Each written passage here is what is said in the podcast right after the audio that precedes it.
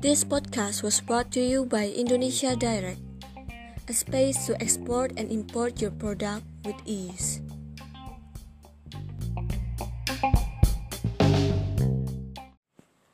Halo Sobat Direct semuanya, selamat datang dalam seri pelatihan ekspor Indonesia Direct episode ketiga dengan topik Tren Ekspor Dunia, Term of Payment, Digital Marketing. Stay tuned and enjoy. Nah, Pak Habib, ketika berbicara masalah tren nih, artinya gini, ada banyak netizen, teman-teman di luar sana, itu kan berjualan dengan produk yang bervariatif, Pak Habib. Agak sedikit kembali ke pertanyaan makanan dan non-makanan ya. Nah, hmm. bahkan kemarin ada netizen itu yang berjualannya itu cukup unik sebenarnya, menarik sih. Misalkan hmm. seperti deterjen cair, gitu kan. Yeah. Yeah, itu yeah. bagi saya itu cukup menarik nih, karena yeah. karena di, di, di luar frekuensi yang ada nih. Uh, terus misalkan ada yang jualan bandeng yang sangat unik ya, sangat unik. Yeah. Nah, yeah. kalau sangat unik dan spesifik seperti itu, uh, kepercayaan diri kami itu kira-kira gimana ya supaya kami pede, oh ini kira-kira memang ada bayarnya nih, atau jangan-jangan wah kayaknya kok malah seperti ini, apakah harus banding setir ya ke yang memang umum gitu. Nah, menurut Pak Bib gimana? Wes percaya mas. Uh produk apa pun itu Anda jualan di Indonesia aja laku, apalagi di seluruh dunia. Percaya. Betul. ya. okay, okay. Nah, penduduk dunia ini sekarang berapa sih? 7 miliar. Hampir, iya, sudah hampir di atas di atas sudah hampir 2 miliar lebih, Pak. Ya, uh, Indonesia kan cuma 250 juta. Indonesia aja 250 juta nah. something. Nah, China aja satu miliar something, jadi penduduk dunia separuhnya mesti sudah lebih dari 3 miliar harusnya nih. Setahu saya malah 6 miliar. Jadi Masa orang 6 miliar nggak nggak ada yang butuh produk ya, Anda? Satu pun yang uh, benar, oke. Okay. Dan okay, dan okay. saya tuh paling suka ngomong market niche. Ini kan termasuk market niche ya, yeah. market yang sangat spesial. Itu okay. itu uh, konsumsinya nggak banyak, tapi mereka pertama lebih loyal, yang sehingga masalah harga itu mereka nggak terlalu keberatan. Yang kedua okay. bahwa pasar ini pasar khusus yang memang malah pesaingnya itu nggak terlalu banyak sebenarnya. Oke. Okay. Saya sangat suka tentang market-market di sini karena gitu kita masuk situ, Anda nyaman deh di situ, nggak nggak seperti pasar yang pasar misalnya kopi, ya semua orang bikin, semua yeah. orang punya dari persaingannya itu kan luar biasa ketat ya mas ya. Yeah. Kecuali Anda kopinya nis, misalnya kopi luak hanya ada dari Indonesia. Itu yeah. Anda kalau sudah bisa ekspor mm -hmm. kopi luwak itu memang Anda pasti berkibar karena memang yang bisa produk hanya dari sini misalnya dan setahu saya saya nggak mm -hmm. gitu paham tentang kopi tapi setahu saya seperti itu. Kemudian atau kopinya si Pirok. Kalau saya nggak salah kopi si Pirok itu memang kopi yang khusus dibeli sama Starbucks. Kalau sudah kopi dari Rocky sudah aman masuk ke Starbucks seluruh dunia. Jadi khusus kopi Indonesia yang dibeli itu kalau nggak salah malah sama Starbucks itu sudah dikapling di Gunung Sipirok itu semua buat gunung di perkebunan kopinya sudah dikapling yeah. sama Starbucks. Kalau sudah kayak gitu sih, kayak gitu sih ya ya sudah nggak nggak nggak perlu mikir macam-macam lagi, udah jelas. Tapi uh, persaingan produk yang tidak niche itu malah jauh lebih berat daripada produk yang niche. Cuma yeah. untuk menjadi produk niche itu memang awalnya berat, komunikasinya harus jelas, uh, uh, positioningnya jelas, dan brandingnya juga harus tepat gitu, Mas. Oke, okay. uh, Pak Bib mungkin Pak Bib bisa sekedar sharing ya pengalaman selama ini. Kalau misalkan kita membaca uh, segmen ya. Ketika kita berhubungan hmm. dengan segmen Indonesia, itu orang Indonesia kan rata-rata itu kan senangannya itu kan ikut tren ya saat yeah. ini kopi kopi semua gitu yeah, kan saat yeah, ini kopi yeah, gaul yeah. kopi gaul semua mau yeah, di ya. Jakarta yeah. sampai Solo mana pun Semarang luar Jawa pasti kan trennya seperti itu jadi ikut ikutan yeah. gitu tren orang orang Indonesia itu lebih suka ikut ikutan gitu ya nah ketika Pak Bi berhadapan dengan uh, seller eh sorry dengan buyer dari luar negeri dari mancanegara apakah mereka tipikal orang yang ikut ikutan atau memang mereka punya pakem sendiri ya artinya memang mereka punya pendirian sendiri ya gitu. Mau ya sama aja mas. Sama aja ya. Hmm, sama aja. Cuma gini, begitu produk itu jadi banyak, ini, ini yang dari pengalaman saya bisa betul, bisa salah. Yeah. Begitu produk itu banyak dan yang jual banyak, bayar kan jadi pinter. Nah di Yeah. situ bayar itu juga manusia. Mereka tahu gitu mulai nawar ngaur-ngauran, harga dibanting, uh, sesama supplier mulai diadu, begitu. Itu Yeah. yang terjadi di di furniture. Pertama furniture tahun 98 pada saat mulai uh, furniture Indonesia mulai jaya, itu Yeah. semuanya kita yang kontrol, harga kita ngontrol apa-apa. Gitu setelah tahun 2008 2009 kita itu sudah dikontrol sama buyer. Saya mau beli kalau harga Anda sekian. Itu, itu kan sudah nggak sehat, Mas. Jadi Ah, ah. jadi ki- ki- kita mulai dalam posisi kalau produk itu sudah terlalu banyak, seharusnya eh, kita ada kolaborasi. Yang tadi di, dibilang Pak Heri betul sekali. Kita mencoba kolaborasi deh eh, antara sesama kripe misalnya. Jadi Mm-mm. Anda mengurangi kemungkinan kans bagi Anda untuk ditekan oleh pembeli siapa pun itu, terutama buyers. Jadi saya menciptakan Indonesia Direct ke ada Ya. kata direct situ agar memang produk kita bisa direct ke semua keluar ya ke semua negara. Yang kedua kita bisa kolaborasi. Sa- Saya sangat senang sama kolaborasi karena itu saya ngumpulin UKM sebanyak-banyaknya. Kan kita kecil-kecil mas ya, istilah pakai fi- filosofi uh, Sapulidi aja mas ya. Kita Iya. kecil-kecil, asal banyak, Asal kemudian ya, produk Pak. kita ya kita kuatin Mm-mm. kita kita harus bisa mendikte buyer sebab Mm-mm. misalnya sekali lagi di furniture Iya. kayu kayu kan yang punya cuma kita mas kayu Betul. jati kan yang punya jadi kita cuma in- ya. tapi kenapa kita yang di eh, didikte oleh buyer ini kan lucu Ya. jadi ini bisa kita analogikan ke makanan, ke garment, ke craft lainnya. Kenapa nggak bisa? Jadi Betul. biarlah yang nggak bisa mereka jalan sendiri, tapi kita yang di sini, kita kecil-kecil ini, kita kumpulin bersama-sama, kita bersatu, dan kita punya daya eh, tawar yang lebih besar, begitu mas. Betul. Oke. Oke, menarik Pak Bib. Ah, Pak Bib, ini ada netizen nih. Mungkin saya pakai bahasa netizen, netizen aja Pak Bib, karena saya Monggo, juga nggak tahu umurnya beliau. Jadi saya bisa daripada salah, eh, daripada dituakan, mending dimudahkanlah Pak Bib gitu. Ada netizen nih, mungkin nanti akan Pak Bib bisa jawab lebih detail ketika sesinya yang teknis ya gitu. Ada ada pertanyaan singkat nih, bagaimana terkait TOP, term of payment, pembayaran Pak Bib. Misalkan ada seorang netizen sudah deal dengan buyers, lalu Hmm. si dari pihak kita, kita minta DP dulu nih, Ya, gitu, DP dulu. Misalkan ya. X persen lah, atau Y persen gitu. Lah, menurut pengalaman Pak Bib selama ini, selama ini ketika berkaitan dengan TOP, kira-kira seperti apa Pak Bib? Waduh, ini sudah sudah materi harusnya materi lanjut banget ya. Sudah Enggak apa-apa, enggak apa. Ini ini ini ini gini Pak Bib. Ini ini Ya. jawab sekilas saja. Kira-kira sekilas saja basic aja Pak Bib. Karena karena mungkin ini berhubungan dengan eh, kebingungan se- seorang netizen Pak Bib. Enggak apa. Mungkin Oke. sekilas saja, simple aja, simple. Ya, Clue-cluenya aja Pak Bib. Simple aja. simpelnya begini.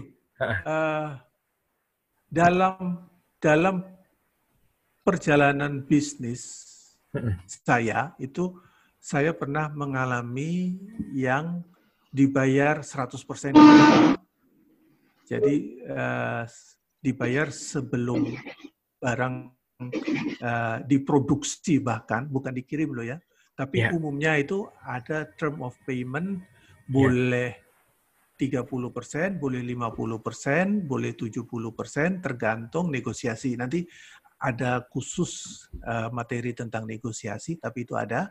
Tapi ada juga yang memang Anda harus tanggung semua di depan, terutama kalau Anda pakai LC. Nah, saya Oke. masuk ke istilah LC, nanti sebagian pasti mulai bingung. Kalau Iya. LC, nah jadi sa- saya tidak mau meneruskan, nanti tambah bingung. Ya, tapi kalau Anda Pak pakai. LC, ya Mm-mm. berarti ya Anda harus nanggung semuanya di muka dulu. Tapi tidak bukan berarti tidak ada jalan keluar. Ya. Semua semua model trik-triknya nanti ada bisa walaupun Anda pakai LC gimana caranya biar Anda tetap dapat modal. Tapi ya, yang paling bagus memang saya ingin kita bisa pada situasi ideal minta 100% di muka minimal sebelum pengiriman. Oke. Okay. Uh, kalau tidak bisa uh, kalau bisa 100% pada saat dia kirim uh, purchase order PO, PO itu paling yeah. ideal.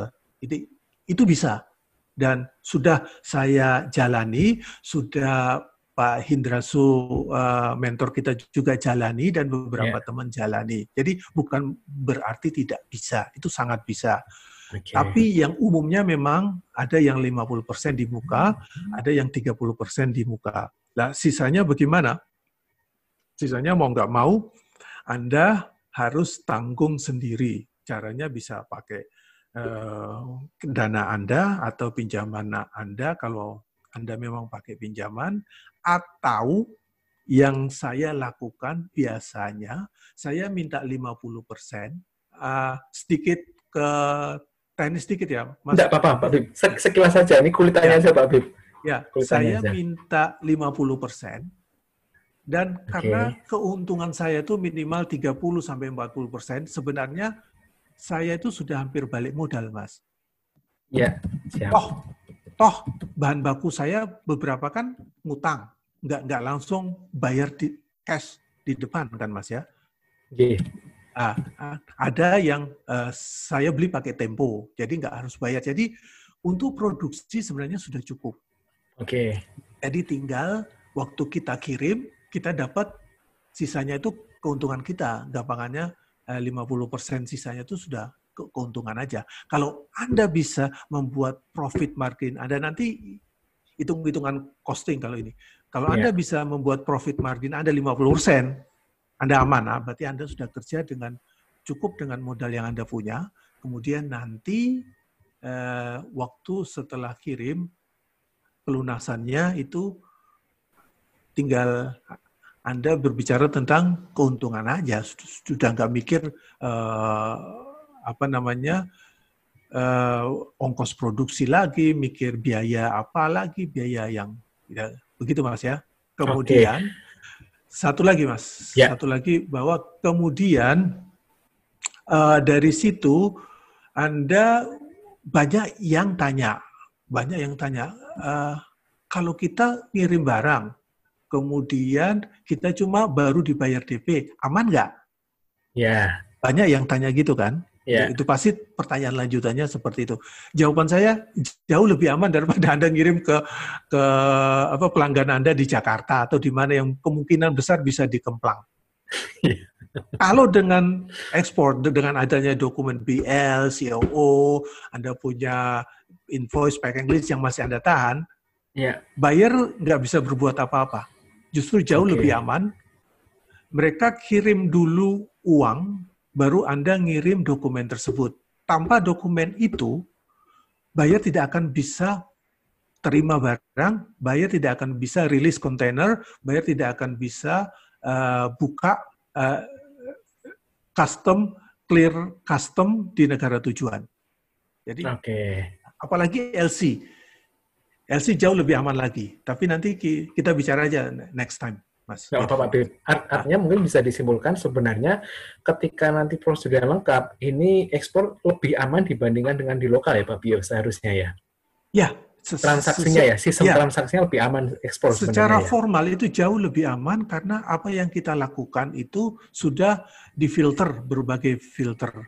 Kalau Anda ngirim uh, anda baru, Mas Kris kan baru dibayar misalnya DP, baru dibayar DP 50 persen. Yeah. Kemudian Mas Kris kirim ke pelanggan Mas Kris di Surabaya. Yeah.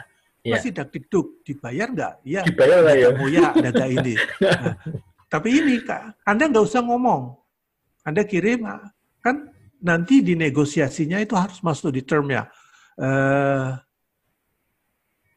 50% deposit misalnya, 50% deposit, and the rest upon atau against dokumen selesai bayar sudah mudeng gitu. Dia tahu kontainernya kirim ini kamu tunjukin aja hari ini saya kirim kontainer. Uh, kemudian ini fotokopi bukti BL kontainer barang yang saya kirim dia sudah tahu setelah itu dia berkewajiban mengirimkan sisa pembayaran ke Anda.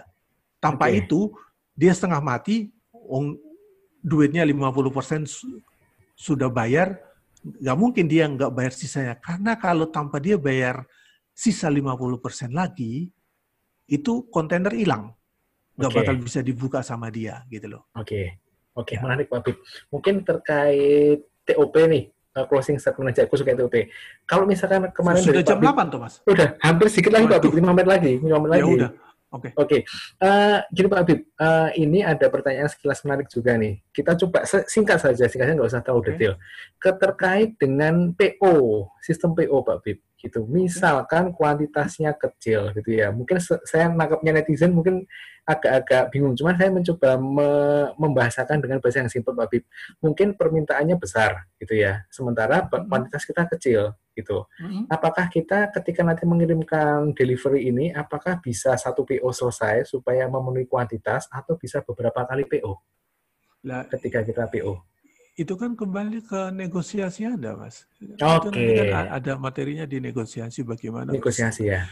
Intinya fleksibel kok, nggak ah, nggak saklek-saklek amat ya. Kecuali memang itu barang urgent dan nggak bisa ditunda-tunda ya apa boleh buat. Tapi okay. semua kan bisa di, diomongin kan, Mas. Bisa okay. dinegosiasikan. Nanti ada saya ajarin caranya negosiasi. Oke, nah ini Pak Bib, pertanyaan receh tapi cukup menghibur nih. Ketika berhubungan dengan device dan IT, ada pertanyaan. Ini mungkin guyonan sih. Tapi kita, ya, kita bahas di depan tadi. Misalkan Google Drive aja, kita nggak tahu nih gimana cara menggunakan Google Drive. itu, itu, itu, itu guyonan mungkin gitu ya. Mungkin hanya sekedar intermezzo aja gitu. Artinya gini, mungkin ada teman-teman kita di luar sana ketika sang berhubungan dengan IT atau berhubungan dengan device-device IT, ada yang tidak paham itu. Apakah nanti ketika ke depannya itu itu mungkin dari timnya Pak Bib bisa ikut membantu Pak Bib. Lah monggo, saya, saya apa yang diminta tak siap ke ya. Eh, tim ah, ah, tim ah, IT saya kan banyak bikin e-commerce sudah jadi, mungkin sebagian dari Bapak Ibu sudah masuk ke indonesiadirect.org, yang belum masuk aja, kita akan mempromosikan uh, barang produk Bapak Ibu ke luar negeri. Namun di situ ada banyak sekali tim IT yang bisa saya boyong untuk tidak tahu Mas Kris atur aja pertemuan keberapa khusus Boleh. bahas digitalnya ya. gimana digital ya. marketingnya ya mungkin kita lebih uh, digital marketingnya Pak Bibia uh, mungkin digital marketing ya digital marketing boleh cuma lebih ke teknis-teknis uh, digital yang perlu di, dikuasai oleh eksportir lah dari paling okay. gampang uh, cara ngirim email. Sebab gini, saya, saya kasih hint lagi satu. Enggak apa-apa, satu lagi Pak. Nah, cara ngirim email, sekarang kita cerita Bapak Ibu kan sudah dapat data, saya sudah nunjukin, Bapak Ibu ini datanya, Bapak Ibu perusahaan apa, misalnya Mas Kris Jaye, ini data buyer yeah. Jaye, negara A, alamat emailnya ini, ini, ini, namanya ini. Yeah. Mas Kris dapat seribu email. Wah, senang yeah. langsung semua dikirim. Itu saya yakin 99% semua masuk spam. Saya sangat yakin. Langsung Mas Chris ya, kirim. Ya, nah, nah, kan ada caranya Mas. Nggak iya, segampang ya, itu. Ada ya. caranya hmm. bagaimana biar itu percuma kan Mas Chris buang-buang waktu ngirim uh, seribu uh, penawaran ke buyer, nggak ada buyer yang baca sama sekali. Apa gunanya Mas? Nggak, nggak ada guna kan? Nah, hmm. ada tekniknya. Itu teknik-teknik simpel seperti itu akan kita ajarkan. Okay. Dan teknik-teknik lain, mulai dari emailnya, cara ya paling gampang cara nyimpen di Google Drive. Jadi Anda ngirim ke buyer cukup buka link saya ini, itu jauh lebih enak daripada Anda ngedablerah ngirim foto-foto-foto banyak. Kan sudah saya ajarin kemarin di kelas ah, hari Sabtu itu.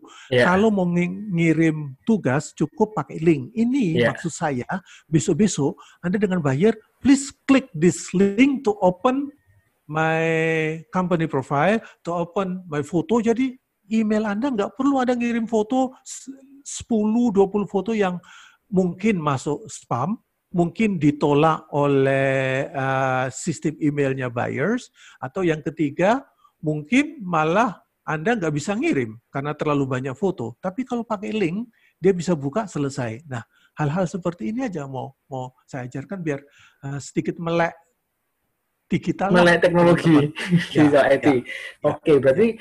sebenarnya kalau berbicara terkait tugas yang Pak Bib adakan kemarin itu sebenarnya sudah dalam tanda kutip mengkondisikan kita sebagai seorang eksportir ya sebenarnya. Nah, ya. Memang maksud saya ke situ mas, kalau nggak okay, dikasih tugas nice. kan pada nggak kerja. Betul, nah, betul. Kalau gitu kan mau nggak mau mereka terpaksa harus bikin harus. Nah, sekarang kan belajar tinggal saya masukkan itu cara pertama pakai link. Sebenarnya saya ingin mengajarkan cara kedua pakai uh, eh, QR code itu jauh lebih yeah. terutama misalnya kalau bapak ibu pameran ya mungkin pameran sebenarnya pameran ini wajib ya, tapi sekarang belum bisa karena kita lagi terkendala COVID kan. Yeah. Pameran ngapain bawa katalog tebel-tebel gitu? Cukup bawa QR code itu satu lembar kayak kayak uh, mbak-mbak SPG yang di SPG minyak wangi yang di mall-mall yeah. itu, dia kan bawa kertas kecil itu, yeah. mas. Nah, kertas kecil itu aja dikasih QR code, kasih ke buyer selesai. Silakan buka sendiri kamu scan aja selesai kan teknologi Simple, seperti itu praktis. yang uh, uh, jadi nggak yeah. nggak perlu biaya nyetak uh, katalog nggak perlu biaya mengeluarkan uh, brosur kasih QR code silakan buka di sini kamu bisa lihat semua dia juga buat dia simple karena yeah. dia, dia bisa lihat di handphone dia dia nggak usah bawa buyer kalau penuh. Selebaran, Dan dan ah, dan kadang-kadang mereka keberatan akhirnya mereka yeah, buang. Malah tidak efektif kan Pak Bib, ya. Berarti nggak nggak ada, nggak ada gunanya. Gak ada kan? gunanya nah, kita ajari yang digital yang simple-simple seperti itu.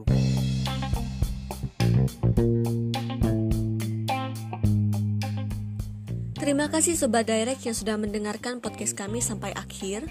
Sampai jumpa dalam seri pelatihan ekspor Indonesia Direct episode selanjutnya yang akan membahas transformasi produk siap ekspor. Jangan lupa follow akun Indonesia Direct untuk podcast menarik selanjutnya. See you next time, exporters. thank